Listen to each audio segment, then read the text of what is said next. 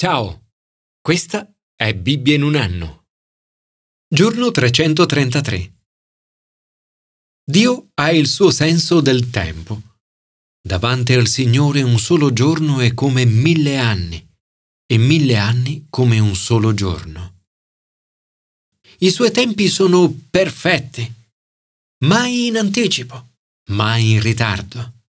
Dio non ha mai fretta, è sempre puntuale. Nei passi di oggi vedremo che il Signore è sovrano del futuro. Aspettiamo nuovi cieli e una terra nuova. Dio vendicherà il suo popolo. Ma in attesa che Dio faccia ciò che ha promesso di fare, cosa dovremmo fare noi? Commento ai sapienziali. Fiducia nel Signore. Quando sembra che le nostre preghiere non vengano esaudite, potremmo essere tentati di smettere di confidare nel Signore e iniziare a seguire altri dei. A volte confidare nel Signore potrebbe sembrare un po' fuori moda, ma il salmista dice Signore, il tuo nome è per sempre. Signore, il tuo ricordo di generazione in generazione.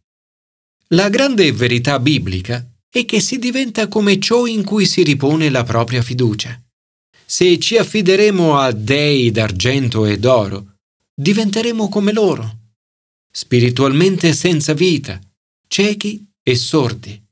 Se invece confideremo in Dio, saremo pieni di vita e di gioia e diventeremo come Lui. Per questo non dovremmo mai smettere di confidare in Dio. Il Signore fa giustizia al suo popolo e dei suoi servi ha compassione.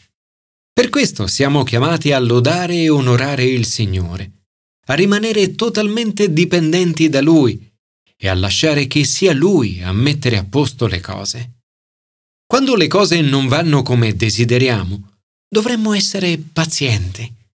Non dovremmo cercare di anticipare Dio. I suoi tempi sono perfetti. Fidiamoci di Lui. Signore, Desidero porre la mia fiducia solo in te. Aiutaci a diventare come te, ad essere ricolmi di amore, gioia e pace. Commento al Nuovo Testamento. Rivolgersi al Signore. Nel guardare a tutto il male nel mondo, alle guerre, i danni ambientali, la violenza, la tortura istituzionale, l'ingiustizia, i crimini orribili e la quantità di sofferenza, ci si potrebbe chiedere perché Gesù tarda a ritornare? Perché non è già tornato? Pietro ci avverte che la gente ci deriderà e dirà dov'è la sua venuta che egli ha promesso. Dice che per questo ritardo c'è una buona ragione.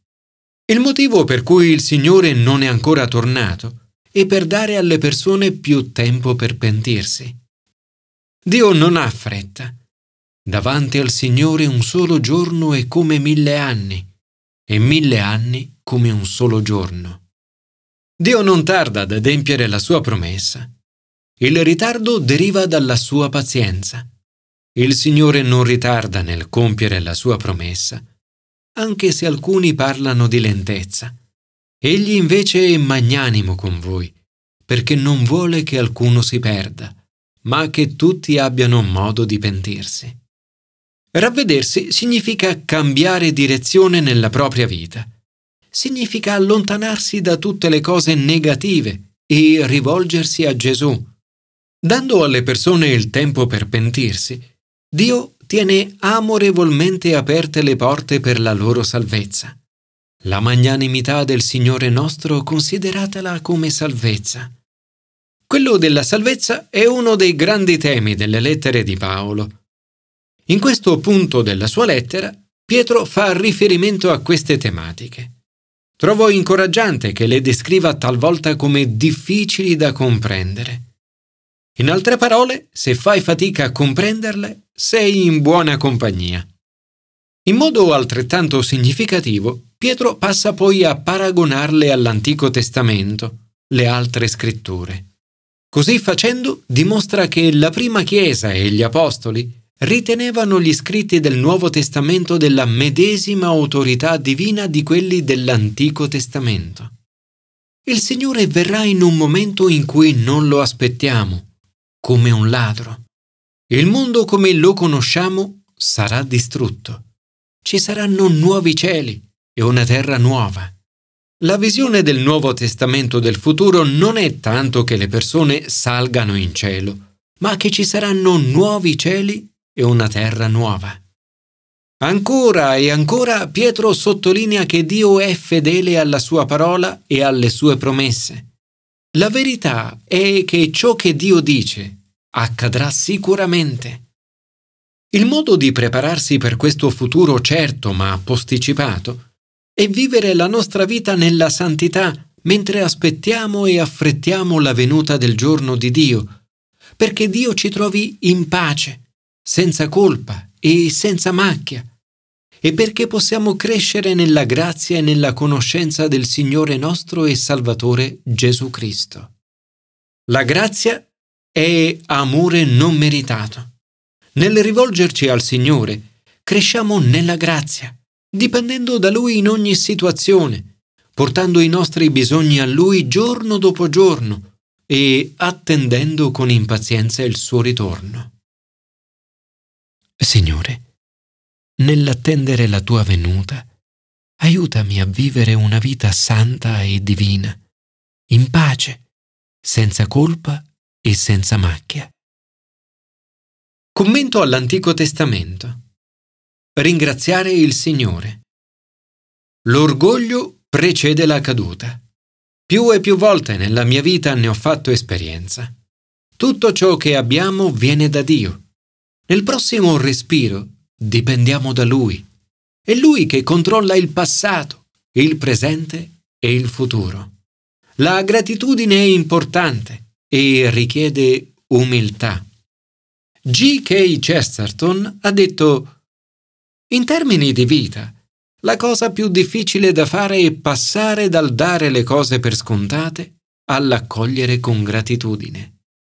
Accettare un messaggio di incoraggiamento da parte del Signore è facile. Meno facile è accettare un messaggio di rimprovero.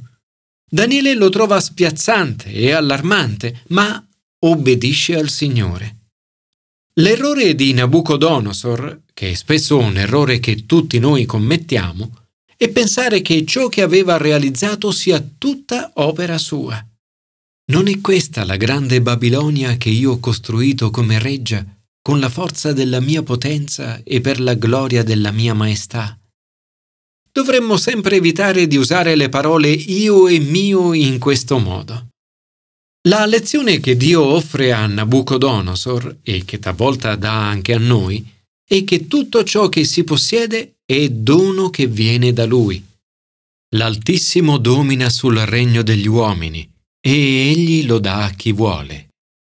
I nostri doni spirituali, i nostri corpi, le nostre famiglie, le nostre case, il nostro intelletto, il nostro aspetto, il nostro denaro, le nostre capacità sportive sono tutti dati da Dio. La nostra risposta non dovrebbe mai essere di orgoglio, presunzione o di autocompiacimento, ma di lode e di ringraziamento a Dio, onorandolo ed esaltandolo per ciò che ci ha dato. Nabucodonosor dà le cose per scontate e non riesce a rendere grazie e gloria al Signore per ciò che il Signore ha fatto per lui. Al contrario, vede tutto come opera delle proprie mani. Ma poi ritrova la ragione e si rende conto che tutto ciò che ha proviene da Dio. Invece di autoglorificarsi, ringrazia e glorifica Dio. Lodo, esalto e glorifico il Re del cielo. Umiltà non significa fingere di non avere ciò che si ha, ma riconoscere la fonte di ciò che si ha e dare lode a chi la offre. Ora io, Nabucodonosor, lodo, esalto e glorifico il Re del cielo. Tutte le sue opere sono vere e le sue vie sono giuste. E ancora, Egli sa come trasformare una persona orgogliosa in un uomo o una donna umile. Nabucodonosor ascolta il consiglio di Daniele che diceva Sconta i tuoi peccati con l'elemosina e le tue iniquità con atti di misericordia verso gli afflitti, perché tu possa godere lunga prosperità. Le generazioni successive però non sempre imparano dal passato. Il re Baldassar infrange il comando di adorare solo Dio e lo dà agli dei d'oro e d'argento, di bronzo, di ferro, di legno e di pietra. Come per Nabucodonosor, sotto la superficie in Baldassar vi è una paura profondamente radicata. Non ha pace con Dio. Entrambi vengono avvertiti da Dio e sanno cosa devono fare. La differenza è che Nabucodonosor si pente, si umilia, riconosce e ringrazia Dio. Baldassar no, non lo fa. Daniele è noto per la sua luce, intelligenza e saggezza. È pieno di Spirito Santo. La tentazione dell'orgoglio deve essere stata grande, eppure rimane umile e dipendente da Dio a lui dà tutta la gloria, l'onore e il ringraziamento. A te, Signore, autore dell'universo, voglio dare tutta la gloria, l'onore e il ringraziamento.